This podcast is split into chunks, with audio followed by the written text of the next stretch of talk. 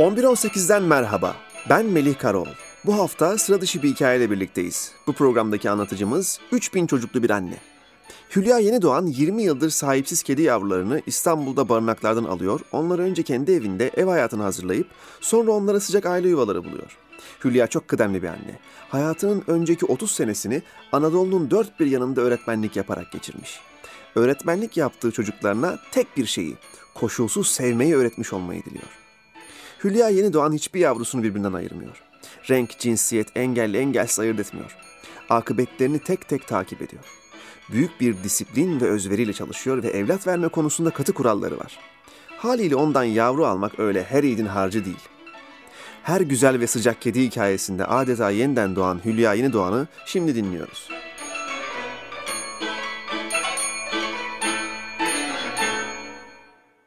Kediler duygulu, asla nankör değil. Asla kedi nankör olur diyenlere tü diyorum. Nankör değiller. Sevginize kat be kat cevap veriyorlar bir kere. 30 sene öğretmenlikten sonra alışmışım bir şeyler yapmaya. Duramıyorum. Bostancı'ya yerleştik. Kadıköy Belediyesi barınağının gönüllüsü oldum.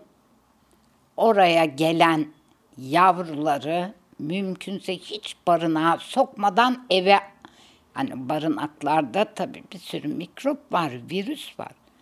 Eve alıp bir süre ev adabı öğretip tuvalet alışkanlığı kazandırıp ondan sonra çeşitli sitelere, Facebook'a ilan girerek yuva bulma. İkinci mesleğim bu oldu. 20 senedir de bunu yapıyorum.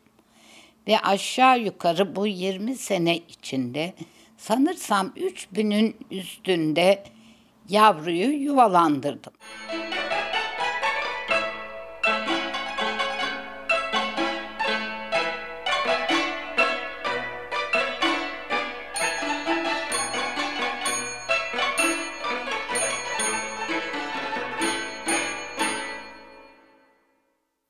1947 senesinde Ankara'da doğdum. Babam da askerdi. O sıra orada tayin olmuş, oradalanmış, orada doğmuşum. Ama nerede büyüdüm? Oo, Türkiye'nin her yerinde büyüdüm diyeyim tayin oldukça. Üniversite sınavlarına girdim. Fen fakültesinde fizik bölümünü kazandım ama o sıra babam Kars'a tayin oldu ve beni bırakmadı. Gittik Kars'a. Birkaç ay sonra Kars Öğretmen Okulu'nun dışarıdan bitirme fark dersleri imtihanına girdim. Beş ders.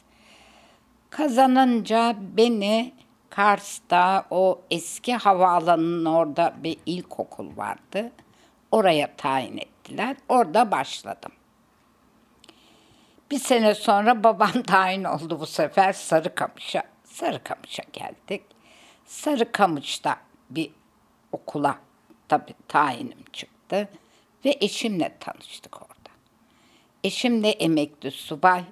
O da e, harp okulundan mezun olmuş, kurra çekerek Kars'a gelmiş tesadüf. Sarıkamış'ta evlendik. 2-3 senede bir tayin olduk bir sürü talebelerim, öğrencilerim oldu. Onlara önce sevgiyi öğrettim. Sevin, taşı sevin, toprağı sevin, karıncayı sevin, yaprağı sevin. Yeter ki sevin diyordum. Yani içinde sevgi olunca onu her şeye verir zaten. İnşallah başarılı oldum. İnşallah sevgi dolu çocuklar oldular.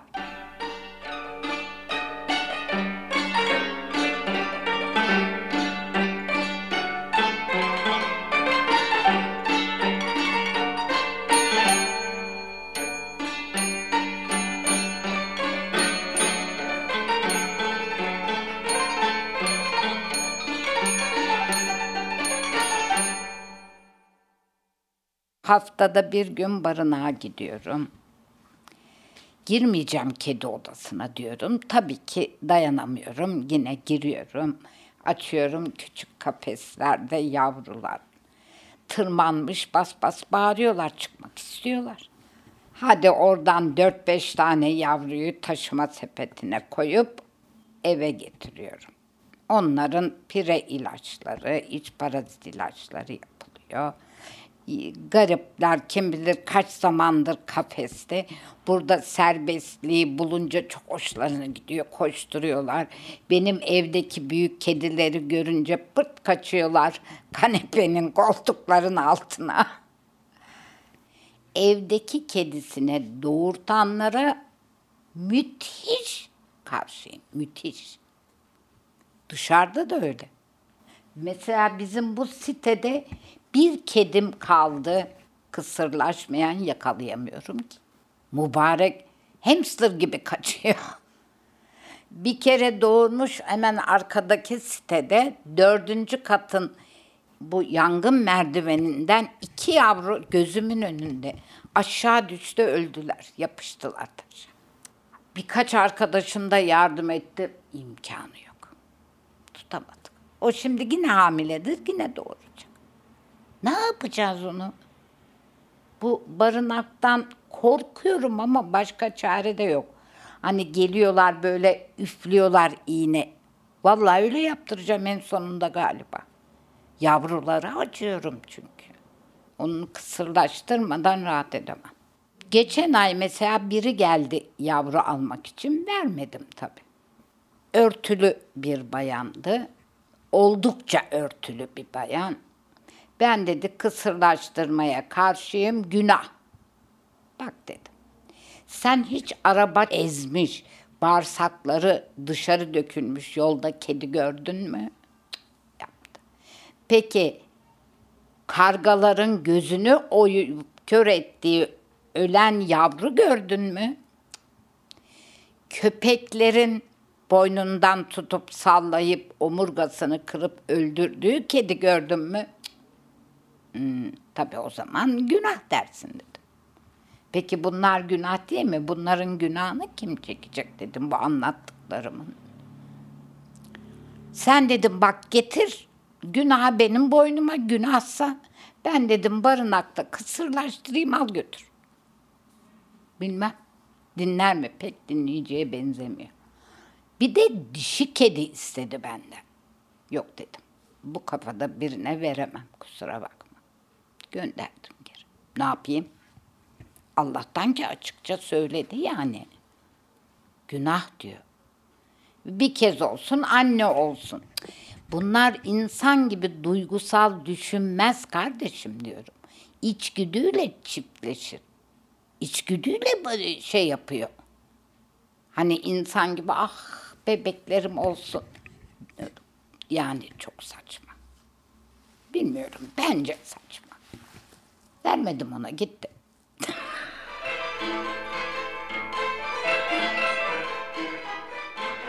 Evet, kendine ait bir etiği var Hülya'nın. Çalışkan ve her daim heyecanlı bir müteşebbis gibi. Haftalık bir rutini, kuralları, vizyonu. Adeta tek başına bir çocuk esirgeme kurumu. Programımızın ikinci bölümünde Hülya, yavrularını kimler evlat edinebilir, kimler edinemez, kedilerine zarar verenlerin başına neler gelebilir, bize bunları anlatacak. Benim dikkat ettiğim kedi sepetiyle gelecek. Taşıma sepetiyle. Yani o kediyi alıp yok bir karton kutuya koyayım, yok çantama koyayım çok küçük zaten e bir 25-30 lira verip kedi sepeti alamıyorsan sen buna aşı da yaptıramazsın, mamasını da alamazsın. Defol git başımdan. İşte ben böyle bir de huysuz oldum. Böyle değildim valla. İnsanlar beni böyle yaptı. Çok hoşgörülü, sabırlıydım. Başka türlü 30 sene ilkokul öğretmenliği yapamazdım zaten. Ama bu kedilerden dolayı çok insanla haşır neşir olunca işte ben de böyle huysuz ihtiyar oldum. Bekar beylere kolay kolay vermek istemiyorum. Problem. Yok nişanlandım, yok evleniyorum, işte e, nişanlım istemiyor bilmem ne diyen çok oldu.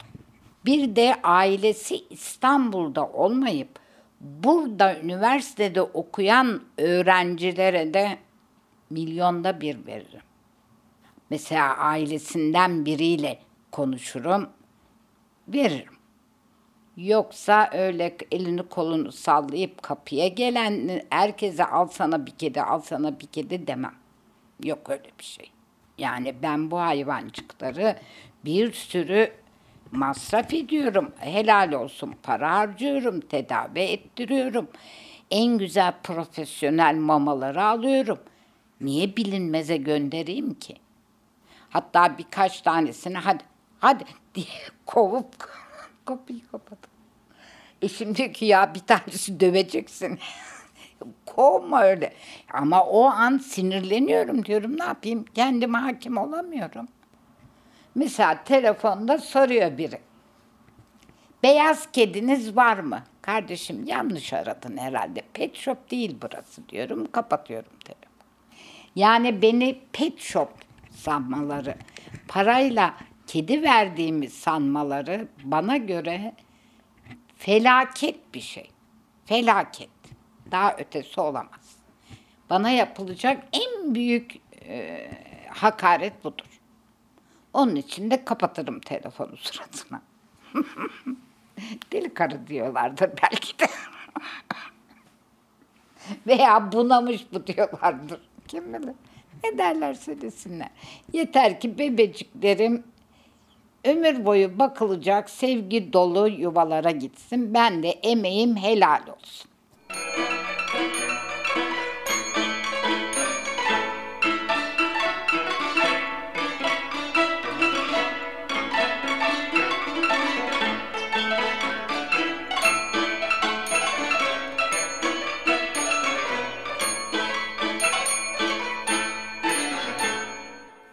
Avcılar tarafında çok ısrarla kara bebek istedi hanımın biri. Benim bu arkadaşım da götürdü teslim etti. Hayvanı kaçırmışlar. Kaçmış, otoparkta arabaların altında yavru yani olsun olsun da iki buçuk üç aylık. O arabadan o arabaya yakalayamıyorlarmış bana haber gönderiyor. Yani ben buradan avcılara gidip kedi mi yakalayacağım? Sinir etti kadın beni. Benim tansiyon yine çıktı sinirden. Gece uyumadım. Acaba gitsem de o kadını dövebilir miyim diyorum. Çok gence kuvvetim yet. Ama o hırsla kuvvetlenirim ha. Öyle bel ayak dinlemem vallahi atlarım üstüne. O kediciyi hep üzülürüm, hep merak ederim. Bulamadılar. Zekeriya o 5-6 ay önce kaybettiğim tosuncuk o 12-13 kilo olan. Çok küçükken gözü böyle şaşıydı. Bir gözü buradaydı.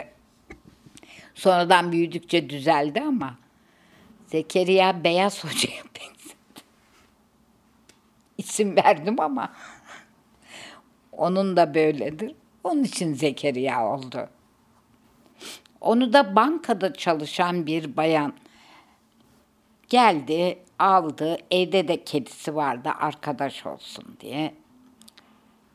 Aradan yani bir hafta geçti. Hülya Hanım dedi benim kedi dedi e, Zekeriya geldiğinden beri buzdolabının üstünden inmiyor. E dedim ama ben sana söyledim. 15-20 gün, bir ay yaparlar. Yani söyledim bile bile aldın. Bu yan taraflarında bir park varmış, salmış parka. Evdeki kedisi buzdolabının üstünden inmiyor diye. Allah'tan ki haber geldi bana. Ramazan hiç unutmuyorum. Gideceğim döveceğim ben bunu şimdiden. Damadım dedi ki anne bana adresi var gidip alıp geleyim çıkma sokaklara. Yok beni de götür diyorum. Hayır götürmem dedi.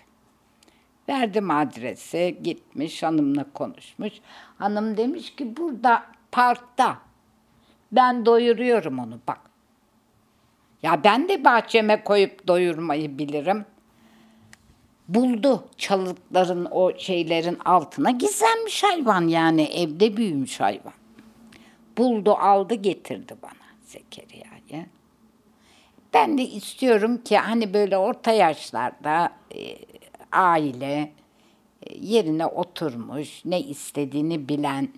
Yani gençler kızacak belki ama biliyor musun bizim eski gençlikle şimdiki gençlik çok farklı. Çok farklı. Yazık. Çoğu mesuliyeti alamayacak durumda. Söyle bak çoğu diyorum hepsi demiyorum. Yani onu aldığı zaman maddi manevi onun mesuliyetini idrak edemiyorlar. Ya camına tel yaptıramayacaksan o hayvan aşağı düşecek veya bahçeye kaçacaksa olmaz. Alma o zaman benden alma hiç olmazsa. Sokaktan al. Zaten hayvancık sokakta gariban. Al. her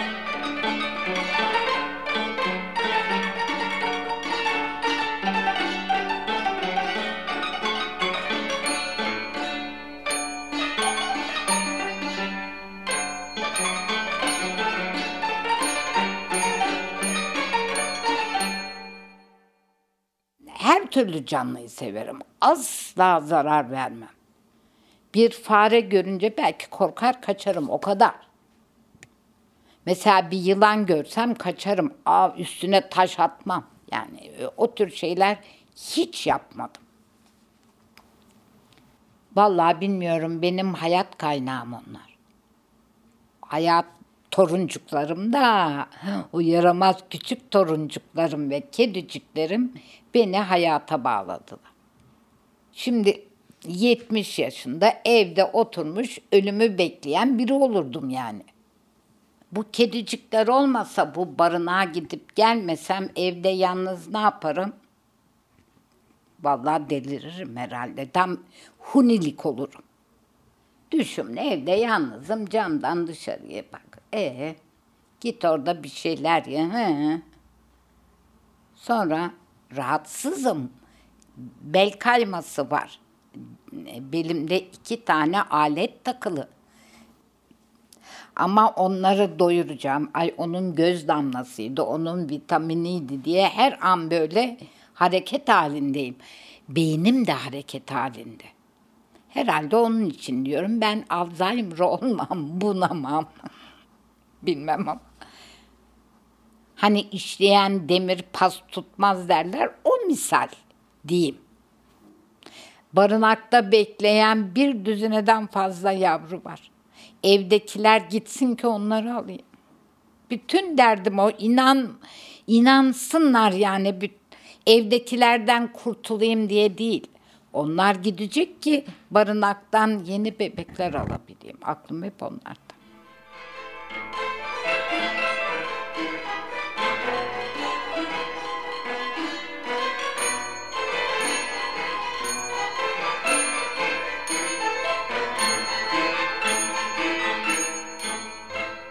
Bu haftalık bizden bu kadar. Sıra dışı bir hikaye biliyorsanız anlatmak veya anlattırmak için Türkiye'nin podcast'i 1118 ile iletişime geçin. E-postamız bilgi.1118.com Bu programda emeği geçenler, hikaye yayını hazırlayan editörümüz Enes Kudu, Halkla İlişkiler'de Emre Sarı, Stüdyo Kolektif'ten Dinçer Demirci ve 1118 yayın direktörümüz Berna Kahraman. Başka bir programda görüşmek üzere, hoşçakalın. Hikayesiz ve sevgisiz kalmayın.